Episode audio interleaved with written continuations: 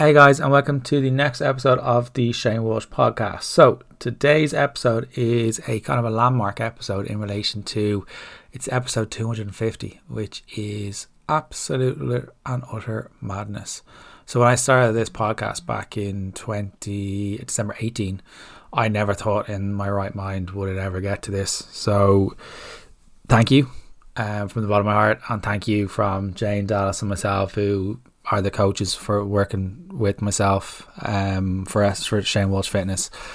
Very lucky to have those guys on side, and we are very passionate about what we do, and it's it's it's epic to see the the involvement with clients and the changes with clients' habits and managing cholesterol and like loads of different things that we're kind of working with. So today's episode is actually a recommendation from one of our clients in relation to kind of helping with kids. So today's episode is with Cathy Monaghan. So Cathy is the owner and creator of Weaning.ie or Weaning.ie. So Cathy is a mom of three and she has over 15 years at Temple Street as a senior pediatric dietitian. So she knows exactly what how valuable it is to introduce families to the nurturing foundations of food and the language around it, all that kind of stuff. So her main purpose is to support parents and through the stages and, and kind of the phases of feeding their family. So, as a senior pediatric dietitian, her work is dedicated to educating, empowering, and enabling parents to feed their children with what they need, unnecessary cost, like unnecessary time, tantrums, or any guilt. It's a hugely, it's all evidence based as well, which well we love to hear, and it, it it's huge. Um, so some of the things that we kind of talk about are are kind of dealing with fussy eaters, the top tips, how to talk to toddlers and kids at meals. Uh, why messy eating is actually a good thing for the actual kid, uh, but may not be for the washing machine. And um, why kind of like the language around the food and how your potential uh, language and relationship with food can be actually pushed onto the next generation. So if you look at where you are right now, if you look at the language that was used around you, has that had an impact on your relationship with yourself and food? So it's a hugely important tool. Is rewarding kids with food uh, the best thing in the long term? and tips to keep cool around your uh, around the kids around mealtime. It's it's a it's an amazing episode if you're a mom and a parent. Um, it's also embracing a follow on to an episode I did with Natalie Costa in relation to no parents can be perfect. It's, it's a hugely uh, impactful episode, and I, I really do hope you guys I- enjoy it. Um, so Cathy is providing weaning and toddler masterclasses along webinars and one-to-one consultations. So if you want to head over to have a meeting and have a consultation with Cathy, I highly recommend it. So her website is weaning.ie, and I'll put that into the uh, the write up for you guys so you can listen to it. So I hope you guys enjoyed the episode. Any feedback would be amazing. Please share the episode. So I hope you guys enjoyed the episode with Cathy Monaghan. Hey Cathy, how are we? Hi Shane, how are you? Thanks for having me on. No worries at all. Thank you for so much for coming on. I know one of my uh, clients was the one that got us in touch with each other. I know you're working with her uh, amazing son. So, yeah. Cathy, I'm going to let you tell us what you're about, how you kind of got into this, and yeah, the basic background to what you do on a daily basis. Okay, so my name's Cathy Monaghan. I'm a pediatric dietitian. Um, I was in Temple Street for over 15 years and started weaning.ie. So my website's www.weaning.ie. Um, I started like 2016, 2017, but I was double jobbing. So uh, in June, I took a break to concentrate on being at home. I have three kids as well. So I do weaning.ie and the home stuff. Uh, so I do a weaning masterclass, a toddler masterclass. So anyone starting their child on solids, moving on to the toddler, say one to five year olds, then one to one consultations. So I've two of the girls from Temple Street have joined me now. So the three of us are available for you know whatever parents are difficulties parents may be running into or you know even feeding anxiety or anything you know what parents find difficult. Um, and we're because we're registered with CORU and that we're redeemable from health insurance. So um, we're available. So cow's milk protein allergy lactose intolerance when you're worried your baby's eating too much eating too little um, you know constipation iron deficiency anemia we're, we're we've seen it all heard it all and we're here to help You mentioned there about kind of, I think the lactose intolerance things in my head because I got asked a question on my DM this morning. So I know this isn't on the questions that I sent over. So no, okay, no, no pressure. Uh, in relation to lactose intolerance and stuff, do you feel that people are very quick to like look for kind of a label with their kind of their, their kids and their newborns yeah, and stuff like that? Absolutely. And I suppose, you know, um, have you kids yourself? No. No. Yeah. It like, so uh, the best description I've heard is, you know, having a kid is like a hand grenade into your life, and um, you know the lack of sleep and everything. Even though you mentally prepare yourself for it, um, you know there is nothing like it. And when you know, I remember when my eldest was five weeks old, my husband was lying in the bed and he's like, we're doing something wrong. There's no way it could be this hard. Like, what are we doing wrong? It can't be this hard. And I was like, this is what people talk about. This is it's supposed to be this hard. But if you're awake, you know, you're straight onto Google looking, there has to be something wrong. What's wrong? Okay, maybe the baby has this, that, or the other. And you're trying to problem solve. Um, but generally with lactose intolerance in young babies, um, you know, it a teeny tiny percentage of the population are born with lactose intolerance and the Finnish have the highest percentage of lactose intolerance to be born with lactose intolerance. But generally, in babies, uh, they develop, they can develop lactose intolerance after a bout of gastroenteritis because it strips out the brush border enzymes in the small intestine. And for about six weeks, they might have difficulty digesting lactose, but it should all return to normal. But um, you know, but say cow's milk protein allergy and lactose intolerance are often confused. Um, you know so so much gets confused and then you know maybe too many cooks get involved and it can just get so confusing for parents so i suppose we're here to listen take the symptoms and you know from our experience we can help get you in the right direction yeah don't go to dr google go to cathy no. and yeah. the crew that's yeah, basically Cathy, it. Catherine and Circa. Yeah, exactly. Um, one of the things that kind of comes in an awful lot um, from kind of clients who have have newborns is kind of like they can be fussy eaters. Um. I think I asked my folks, was I fussy? They were like, no, you're probably the other way around. You probably ate too too much for you. But in relation to kind of like how many, how, like, do you have any top tips that you kind of use and have used on your own kids and stuff like that uh, to kind of help and deal with the actual fussy eaters uh, around meal times? Yeah. So I suppose from, you know, if we start from the beginning, when we start our child on solids, first of all, I suppose, you know, we were talking about diet culture and um, realistically, so many of us have a complicated relationship with food. Yeah. You know, we've grown up with parents going to Weight Watchers, Slim World, Syns, good food, bad food. You know, I know a lot of your previous podcast guests talking about intuitive eating and all that, but I suppose it's for parents to begin with the possibility that maybe I don't have a straightforward complication or relationship with food. And um, you know, to start there kind of and think about okay well what relationship with food do i want my future five year old to have or my future 15 year old to have? What what about my relationship with food do i not want to pass on? Um you know rather than jumping straight in getting them eaten you know get getting the grub into them it's like taking the holistic approach you know a bit of a breather even before salads are even on the menu just thinking about your language around food, how much of the day is spent thinking about food, your uh, body satisfaction, dissatisfaction. You know, these are all things that our kids would benefit from us not passing on.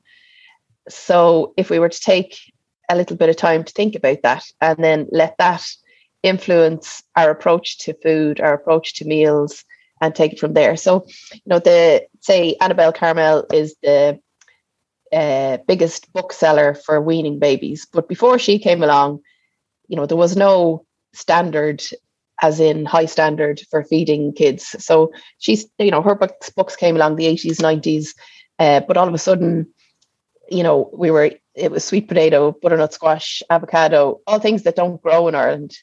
Uh, you know, so we're talking about sustainability, environmental. Yeah.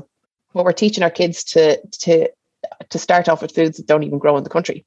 So, um, so I advise parents to okay, first of all, look at your own relationship with food. What would you prefer not to pass on? Uh, then make a list of all the foods that you like to eat. You know, so ideally, I suppose if anyone's listening to this, they're into their nutrition, they're into health. Uh, ideally, your shopping trolley shouldn't have to change a whole lot when you start your baby on solids. Uh, if you buy the recipe book, you automatically um, okay, well, I need the bouquet garni, I need this, I need that. I remember one mum telling me when she started her baby on solids that uh, she had bought all the ingredients, and then when she went to make the food, she started crying because she forgot to buy the bouquet garni, and because that was in the recipe book. So you know, we're starting our babies with Shelbourne Hotel standard food. Where so, but we're better off focusing on the foundations of food. So weaning is, you know, we can only do it once with our ch- each child. It's the beginning of the relation, lifelong relationship yeah. with food. It's um, the family coming together around the table. It's not about how much reaches their stomach. You know, there is we we get into that obviously, but and I covered all the weaning masterclass. Um, but it's starting with the foods that you eat. Okay, most of us are in households where both parents are working. Um, you know, what's sustainable for me when we come in from work? What meals can we eat together? Okay, well, you know, maybe breakfast will be our meal that we can eat together. Maybe dinner will be our meal. And it's to remember that, you know, the American um, Academy of Pediatrics stated that what we're eating at nine months is indicative of what we'll be eating age five. So if we go completely down a different road than the food that we eat, you know, then then at five we're back to work with more kids. They're going to sport, they're childcare, they're this, you know, there is no time to make separate meals. No matter how much you like cooking you know the novelty of making separate meals for a family doesn't last you know no matter you know no matter who you are so it's about um, getting the foundations right. So i suppose what i cover in my masterclass is not what you read about in the books. And then often have you ever looked at any weaning recipe book or anything? I'm going to not lie and say no. Yeah but that's fine. Um, but if you look at it you know every picture the baby's perfect, the kitchen's perfect, the food is yeah, perfect. Okay, yeah, the no, so if I'm uh, exhausted, stressed, um, you know, going back to work, stre- dreading the crèche fees, all this kind of stuff, and then I'm looking at this baby in the book that looks beautifully happy eating his butternut squash, and my baby is like flinging it across the room, but actually, you know, uh, throwing the food on the floor is a developmental stage that we don't learn about in the books. Uh, food refusal is a developmental stage. Um, you know, messy food play is essential to learning to eat, but you don't get to see any of that in the mainstream stuff. So I suppose everything that's been put in front of parents is to make them feel like it's not going well. And if you feel things aren't going well, okay, well then you'll buy this or you'll buy this this book, then you'll buy this, and this is great for fussy eaters, and this and this and this. Whereas you know that's not helping at all. It's getting back to the kitchen table and the atmosphere that we're creating. Our expectations generally are way off.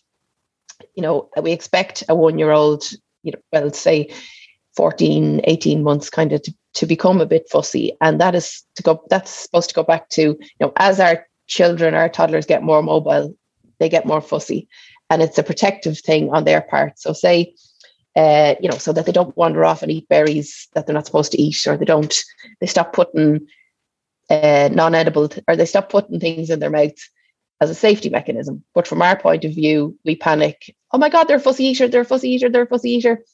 And so rather than focus on getting them familiar with the food, letting them uh, feel safe around the food, we go, okay, well, I'll try this recipe. This to be good for a fussy eater. I'll try this, I'll try this, I'll try this oh, they'll only eat this. Okay, well, I better, I'll just keep eating that.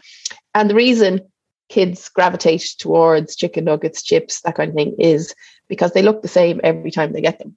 So, you know, uh, the thing they like crackers because crackers look the same no matter every time you open yeah. the packet, they look the same. Whereas if you chop a banana, it could look different today. It could be sweeter today than it was yesterday. Um, you know, blueberries might be soft and squishy today, but they could be different shapes uh, different sizes tomorrow. So whereas crackers always look like crackers, chicken nuggets always look like chicken nuggets, frozen pizza always looks like frozen pizza. So um, you know, it's not that there's anything wrong with your child; it's a safety mechanism on their part. So it's it's for us to adopt a okay. How can we get them relaxed around the food? How can we get them uh, touching the food, interacting with food? You know, so I always compare it to uh, say when kids start school, you know, there's no emphasis on learning. The emphasis is on uh, enjoying themselves in the classroom, being relaxed, um, happy to come back tomorrow. whereas with as parents, um, you know, we we tend to expect straight A's at meal times straight away, and if we don't get that, then we label the kids, and you know, not like I'm not picking on parents. You know, it's it's in our nature. We want the best out of our kids, and um, but the standards are too high, and our expectations often are too high. So it's it's about bringing it back. You know, if your teacher, if you, you're think about how teachers now talk to kids and you know nurture uh, they recite them to getting them relaxed in the classroom it's all about encouragement and finding their strengths and that kind of thing whereas the old old school teaching was that you know now sit and do this and da da da da but our parenting around food is a bit like the old teachers rather than how teaching has evolved does that make sense that makes a lot of sense. I think it's really interesting. You spoke about kind of like the the, the palate and introducing kind of like the basic level palate and introducing what we have around us, mm. and not going for like the Shelbourne palate. Yeah, uh, and also the the psychological aspect of why kids are actually refusing the food and taking the kids' mm. feelings mm. and yeah. emotions around the food uh, onto things. And I, I I I know from my mates that have kids and stuff like that meal times can be tricky. Uh, I mm. witnessed it about two weeks ago. This he is three under six. Um, I was tired. yeah, and like if you're after a day's work, uh, both of you after a day's work, or you haven't had a night's sleep, or one of them's sick, or the crèche is closed, or something, yeah. something, something, you know, your patience is zero. And if yeah. your expectations are here at meals and your patience is zero, you know, it's not going to end well. And it's to try and it's trying to find the positive, uh, encourage the positive, ignore the negative, trying for meals not to end on a negative, you know, and we because we're running on empty a lot of the time, it's just you know, whereas if we can, you know, if they left school feeling like they'd failed, they wouldn't be in a hurry to go back to school the next day. So it's to try and find, well done. Geez, you're great with your beaker. Look at you with your cutlery. Uh, I spy my little eye something green and they go broccoli. Oh, yeah you're great with your colors you know so rather than come on another spoonful another spoonful. It's like what adjectives can you use to describe the food? Um can you you know if rather than say to a toddler you know come on eat another bit of carrot another bit of carrot. If you have a piece of carrot and go is that crunchy or soft? Oh that's a crunchy carrot.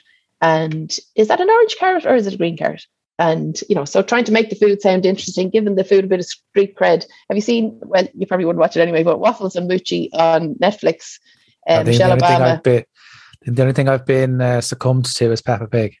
Okay, right. Well, she talks about uh, seven veggies a, a, day or something like that, rather than yeah. three or four that we've been recommended as kids.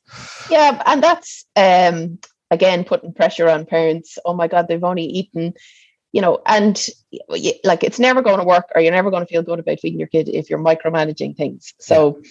you know, if you to look today go, oh my God, they only had one piece of fruit. Oh my God. Whereas if we took a step back and over four weeks in a month, we can say, okay, well, they, you know, they had these different types, or, or I exposed them and I got them familiar with these and focus less on what uh, reaches their tummy. So the, the lingo is, you know, we provide, they decide. So it's our job to keep them familiar with the food. If they're familiar with the food and relaxed around the food, eventually, you know, they might eat the food. But it has to be relaxed around the food and no pressure to eat the food so that it's, say, you could be the carrots and I could be the cucumber and we're trying to build a tower to see how high we can get it. And by touching the cucumber or the carrot, you know they're getting familiar with it. They're getting the smell on their fingers. They might lick their fingers. They're getting exposed to the taste. So that's a completely different experience than you sitting there. Come on now just taste a little bit just taste a little bit you know or chopping up all the vegetables trying to paint pictures. Whatever is is an option in whatever household you know getting them to throw the stuff into the pot or whatever. Just to interact with food without any pressure to eat the food is where the success lies. But micromanaging you're never going to feel good about it and if you think about, say, when you know when when a kid learns to cycle a bike, or say a kid going to swimming lessons or something, um, you know, if they're terrified to get into the swim pool, we don't say, "Come on, just hop in, just just come on, or get up on the bike, come on, just just get on with it." You know, whereas that's the approach we tend to take with food. And often, you know, if a kid is struggling with food, you know, we might be on the phone to granny or whoever and go, geez, I wonder what I do. They won't eat the food. Jesus, like I did this and I did that and they won't eat the food But if they were trying to cycle a bike, we'd be on the phone going, well, they were great. They they held the handlebars and they got the, their feet on the pedals and they rang the bell and you know they put their helmet on and they were so good, Granny. But with food, we go we tend to go straight to the negative when it comes to kids. So we need to like even if in our inside we're screaming, what the little ears need to hear the positive and you know reinforce the positive, ignore the negative, and it's chipping away at that. But um, some kids take longer than others. Some kids will be more fearful of different foods than others. Uh, you know, different taste buds, different personalities. Um, what uh, you know, if there's a lot of stress around food in the house, you know, if if we have to demonstrate the behavior that we want to see. So, you know, if you're on keto or what counting syns or whatever, and your kid you're expecting your kid to eat a completely different meal than you are you know that's not going to no. you know they'll be like well why why not? Why aren't we eating the same thing? You know they sh- it, ideally it's a it's a an experience that you share together. You you know you show your baby how to chew. They they learn to walk because they watch you walk. They learn to talk english or spanish or whatever because of whatever language you speak. So you have to demonstrate how food is in your house. If you're skipping meals, eating standing up, uh, reading emails, you know, that's what you're demonstrating. So goes back to the very beginning, yourself and your partner, whoever, right? What way do we want food to be? What do we want to demonstrate here? We are, you know, the ones that will guide our kids' relation, future relationship with food. And uh, like uh, I know on different podcasts that you've done, you talk about like women's relationship with food is generally yeah. traditionally more complex perhaps than men's. But you know what could women our, our future daughters and sons achieve if we weren't spending so much time thinking about food? Yeah. Or it's, our body shape or you know so uh, there's little to be gained from food perfection. It doesn't exist.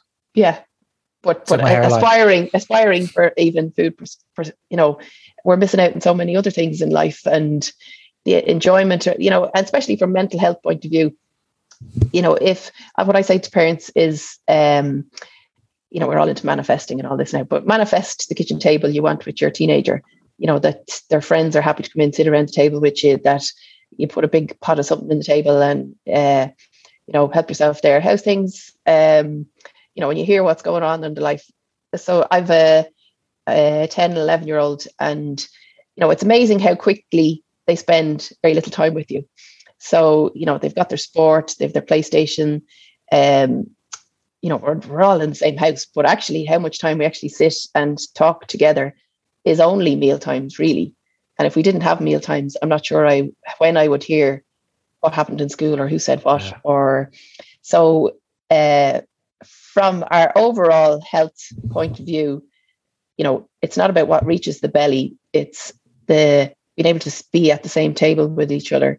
Um, you know, always having something on the table that suits each child. So it's not that um, we all have to eat the same food, but if we the same food is on offer, but say, I know Liam doesn't like pasta, well then that day maybe there's a bit of rice left in the fridge from the day before, or there's a bit of potato, or if he has to have bread, so be it. But he's happy to sit at the table.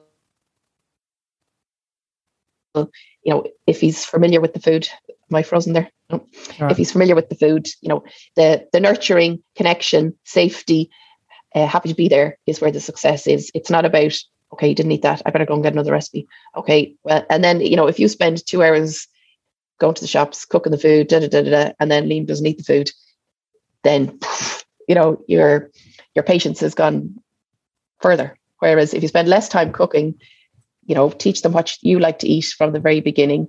It's not that uh, what you would feed your kids is better than what I feed my kids, but if it suits my house, you know, 90% of what we eat is in the home, or our kids eat is in the home. So uh, it's not that your kid will eat in everybody's house. It's, you know, what matters is your house. I really like the example that you used there about having the the meal time and using that as a time to kind of like build the rapport and build a relationship and that is the time they're probably going to mimic you more yeah. and make that a fun time make that the the the family. Like I remember as a kid, like that was the time. It was like the Yeah. same time every evening. Um, Yeah. That that was always like everyone dropped everything for that. Yeah. I, and I do remember that, and that and that has stood. Um, that side of things, but I, I think it isn't like it's important to know like.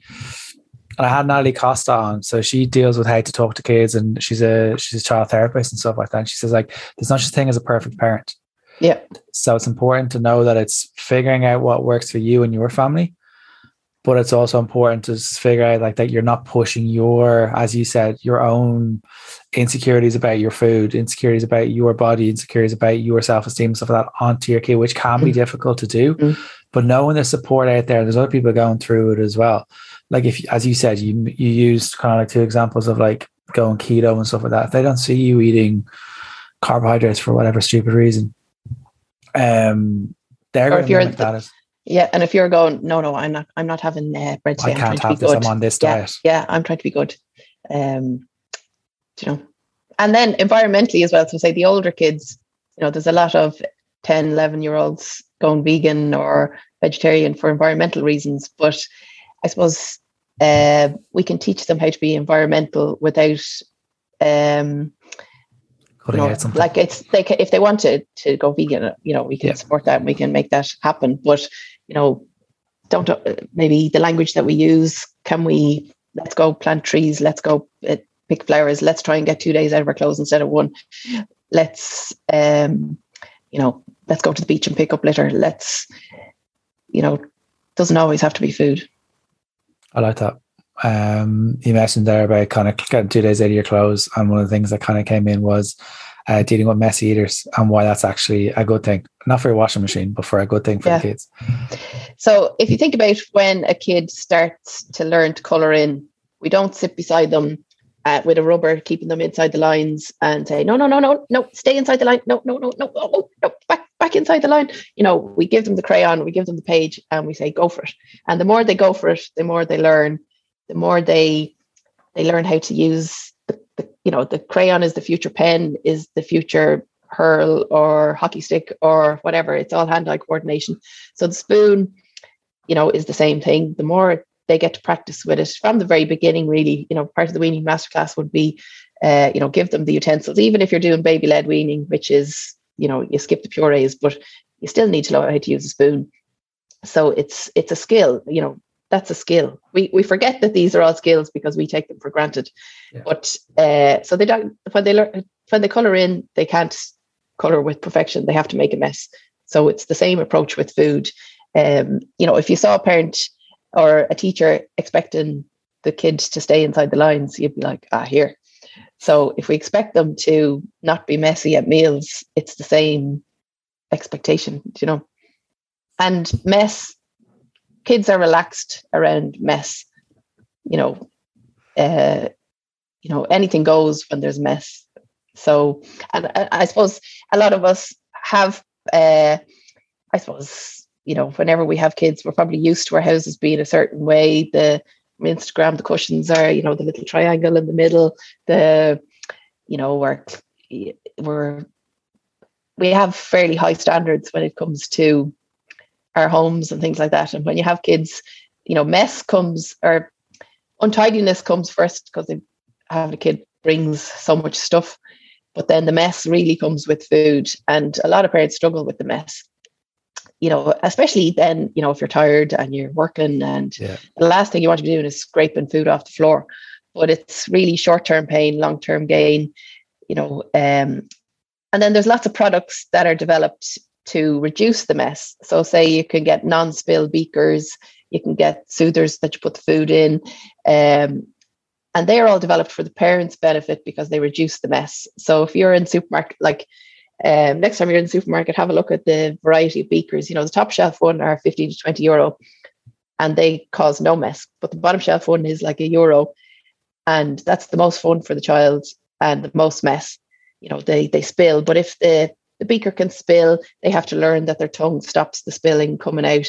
If they hold uh, a cup under a beaker, they learn hand-eye coordination that the the liquid goes into the beaker and they think they're great because they got it in um, and it makes it interesting but if we don't give them access to learn all those skills we're taking the fun away we're taking the learning away and sure, like then it's just boring for them, you know.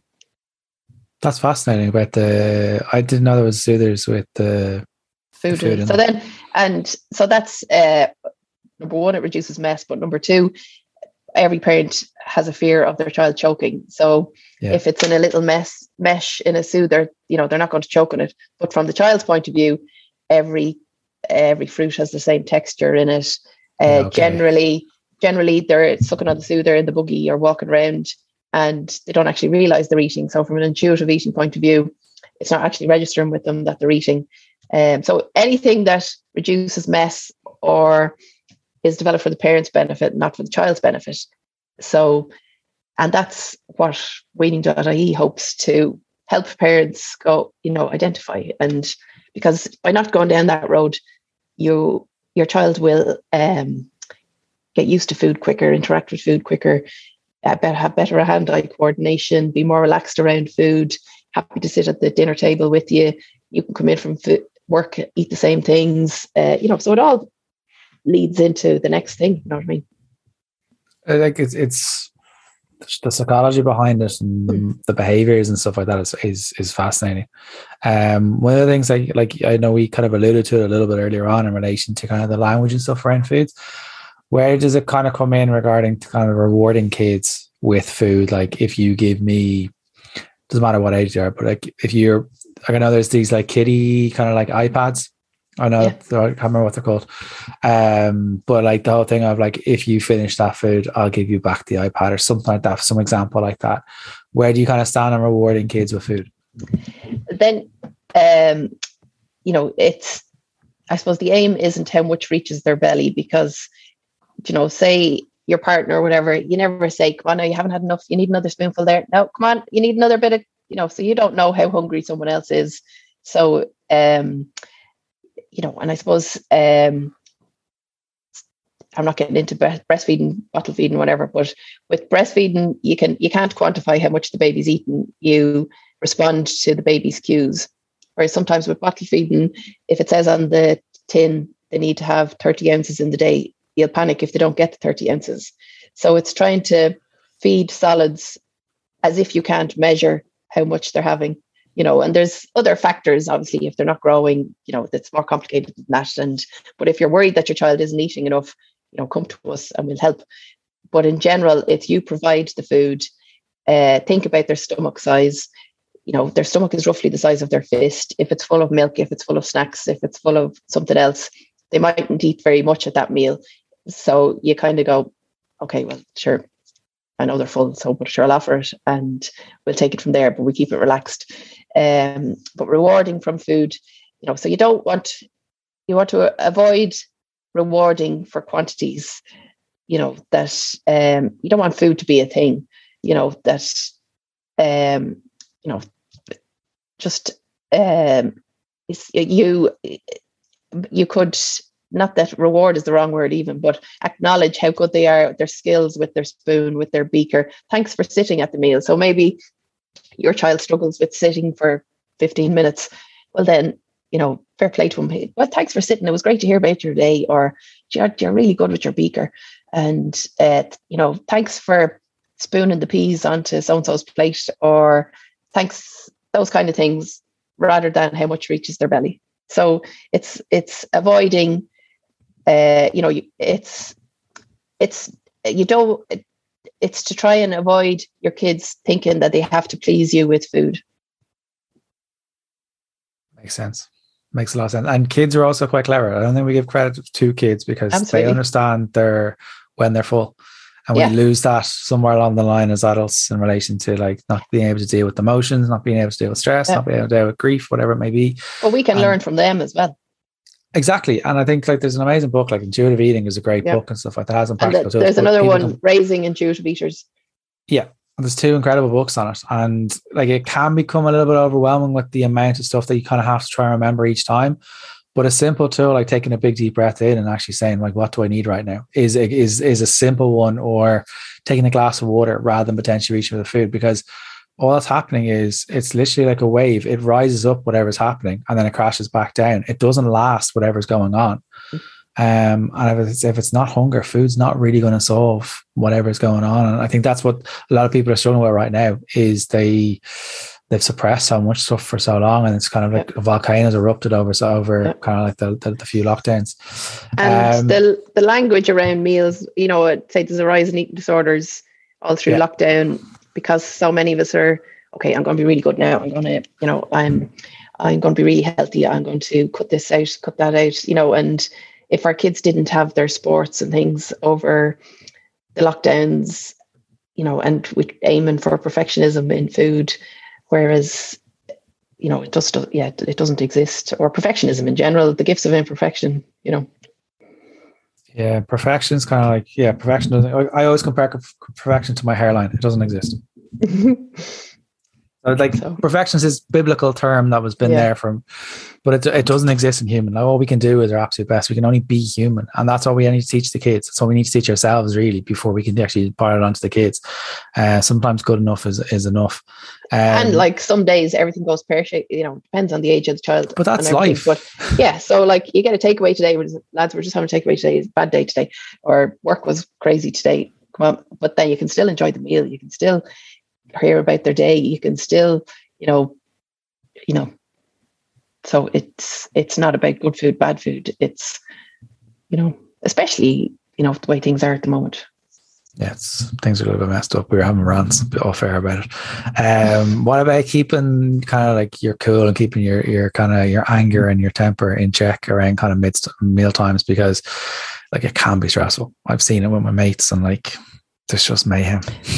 Yeah, like you know, none of us none of us are perfect, and yeah. you'll have your bad days and whatever. But um, like first of all, start with your expectations. I suppose. It, I suppose when you know when you're feeling that kind of way before the meal, you know, if it's been a bad day and whatever. So from your own point of view, say, listen, I'm just going to have to let everything go here because otherwise I'll erupt. So if you want bread, you know, I'll just I'll just go with it, put the stuff on the table, and, and you know, if I need to step out for a minute, I'll step out. But um, you know, there's there's nothing to be gained. There's different parenting styles food parenting styles. And, you know, all the research would say that the authoritarian um, eat this and I'll give you this, the, you know, you can't have that until you have this backfires, doesn't work from a, a life point of view. If we took that when we're teaching them swimming or cycling, you know, we, we just wouldn't do that. Or if our child was struggling with reading, we wouldn't give out to them when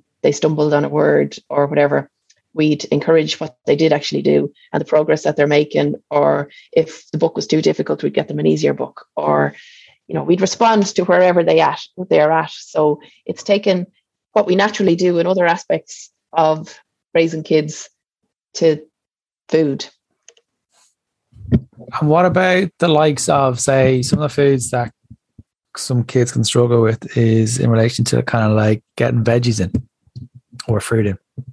how do we kind of increase that or how do we kind of work around that in relation to kind familiarity. Of, do, we, do we blend it or do we kind of just spike them with like spinach put it into the meal or what well it's uh, like vegetable first weaning so traditionally in ireland we would have started with the pureed pear and all that so we know our babies have a sweet tooth or sweet preference for sweet stuff because milk breast milk or yeah. formula is sweet it's lactose they like it they come back for more so we like the sweet stuff so if we start uh, our kids on solids with the sweet recipes. So generally the recipe books or the pouches or whatever, they're, you know, taste them. They are all sweet because ba- babies, kids like sweet stuff. Sweet stuff sells. If it, they eat it, you'll buy it the next time, etc. So if we start with the foods that we expect our children to like least, you know, uh, it'll take them a little bit longer to get established on solids and they'll make all sorts of funny faces like, what the hell are you feed me? But we're waking up the taste buds in a different direction. Yeah. Uh, the mess that gets them to interact with the food. They have to see it, touch it, smell it, get familiar with it. Um, you know, it's not placing different foods on pedestals so that if you eat your broccoli, you get whatever. So I have a picture of uh, my daughter uh, with, so she's three now, but say when she was about two, uh, we are eating out, you know, and the kids meals come first or whatever. But I had broccoli and ice cream in front of her at the same time. And she'd take a bit of ice cream, go back to the broccoli. And, you know, so um, sometimes it's us that's the problem that, um, you know, you have to eat this now. No, eat a bit more. Whereas if you just put it all in front of them and say nothing, they'll naturally okay, explore. You know, so if you were to put six colors in front of them and tell them that they're only allowed to use the green color, you know, they're going to want to color with all the other colors. So, um, but if you just put them all in front of them and said nothing, they would chip, chop and change. yeah. yeah. So it's keeping them familiar. So if your child is already fussy and and fussy, I don't like the term fussy. It's uh, selective or fearful of certain foods or whatever. It's like, okay, if they were struggling with reading, how would I approach this? Okay, so we get them relaxed around the food first. Okay, are there any games we could play with the food? You know, say frozen peas with straws. You know, trying to play football kind of with with the straw so that the peas are actually fun. They're uh, playing a game with it, painting with different vegetables, whatever way you can uh, get your child to interact with food, but absolutely no pressure to eat it. And the more they interact with the food, see the food, touch the food, smell the food, you know, you focus on that bit and the eating will look after itself. But it's if you try and skip that bit, um, it won't do you any good and it won't do them any good and just make meals more stressful. I really like that advice. I better kind of let them figure it out. Yeah, and then it's uh, and then it's the language adjectives around food. So, you know, um, God, they're lovely and crunchy those peas. Or, um, I love I love when the bananas are that color. Or, uh, you know, those strawberries. Oh my God, those strawberries are so juicy. Rather than come on, eat another strawberry. You know, say my daughter was having cucumber this morning, and it was like that's a juicy, crunchy green cucumber you know, rather than come on, another bit of cucumber, if you know what I mean. So it yeah, makes it sound interesting. It gives the vegetables a bit of street cred. Um, you know, but it is about being patient and which is easier said than done. And some houses, you know, dinner works where you can eat together. Some houses it's breakfast. Some houses it's yeah. a Sunday. Some so there's no standard. It's like, okay, what what can we do in our house?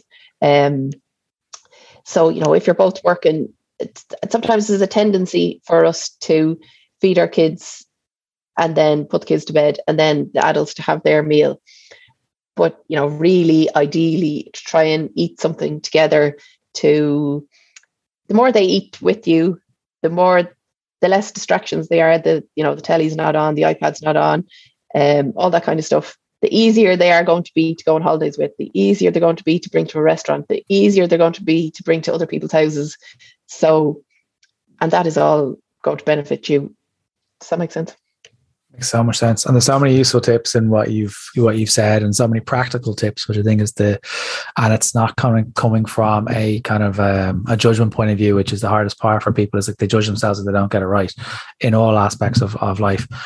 How does how do the services of like weaning.ie and the courses that you have, how do they kind of educate and how do they encourage kids and the adults themselves in relation to kind of help themselves? So I suppose it's uh, showing them the bigger picture.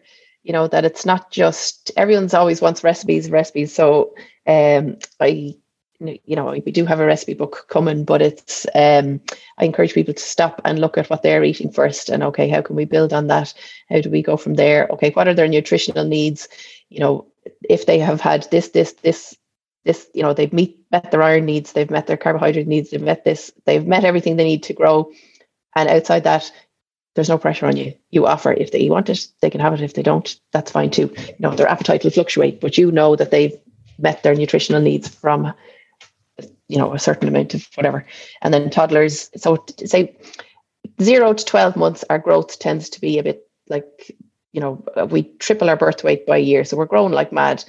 And then after a year, our growth levels off. And as our growth levels off, our appetite levels off. So, you know, an 18 month old doesn't necessarily eat a huge amount more than a 10 month old. But as parents, we expect them to eat more.